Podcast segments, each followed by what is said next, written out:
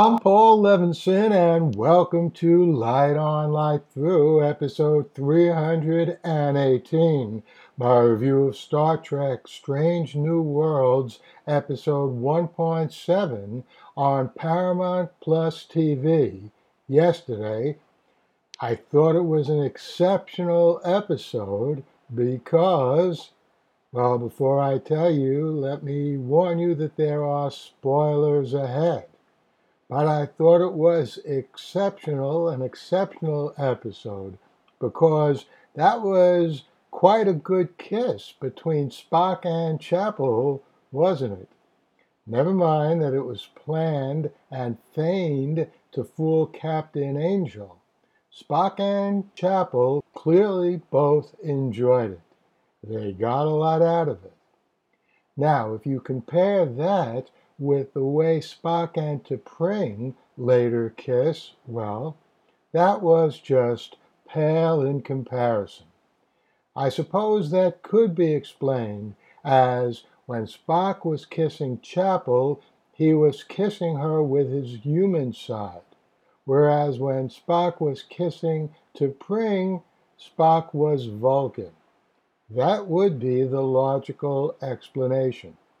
But since I'm only human, I found Spock and Chapel just much more powerful than Spock and T'Pring. Of course, Chapel has to tell Spock the kiss really didn't affect her. But we saw her face after the kiss, and she clearly was affected. But she knows, and we know, and very likely Spock knows she's lying. Spock knows because he's likely feeling the same way as Chapel. So we're left with a simmering erotic attraction, and that's a fine place to be. Meanwhile, Captain Angel is a clever character. Good job by Jesse James Keitel, and I hope and assume we'll be seeing her again. She and Spock's half brother have the makings of important long term characters, and I'm looking forward to seeing more of him too. About the only thing that I thought was dumb in episode 1.7 of Star Trek Strange New Worlds was the successful mutiny that Pike instigates on the pirate ship over food? Look, eating is certainly important, but it just didn't work in that context, and the whole segment was yet another example of why humor isn't Strange New World's strong suit. But the kiss made this a highly memorable and important episode, and I'm looking forward to more next week. And I hope you enjoyed that review of Star Trek Strange New Worlds 1.7. I will indeed be back here next week with my review of episode 1.8.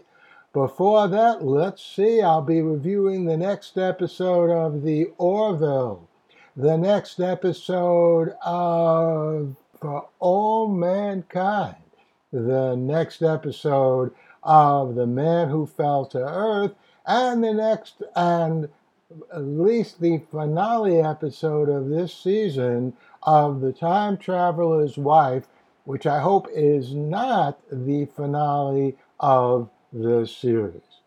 So, lots of great science fiction on television. I'll be reviewing as much of it as I can. In the meantime, stay safe, stay sound, and continue doing whatever you can do to help those brave people of Ukraine fight off Putin's fascist hordes. The Light on Light Through podcast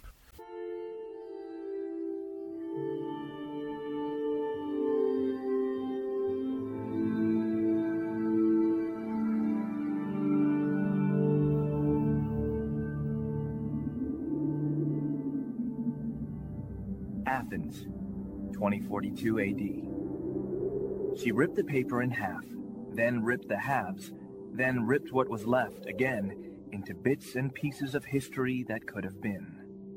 Sierra Waters had read once that, years ago, it was thought that men made love for the thrill, while women made love for the sense of connection it gave them. Curled Up with a Good Book says Sierra Waters is sexy as hell. You can find out more about the plot to save Socrates by Paul Levinson at the plot to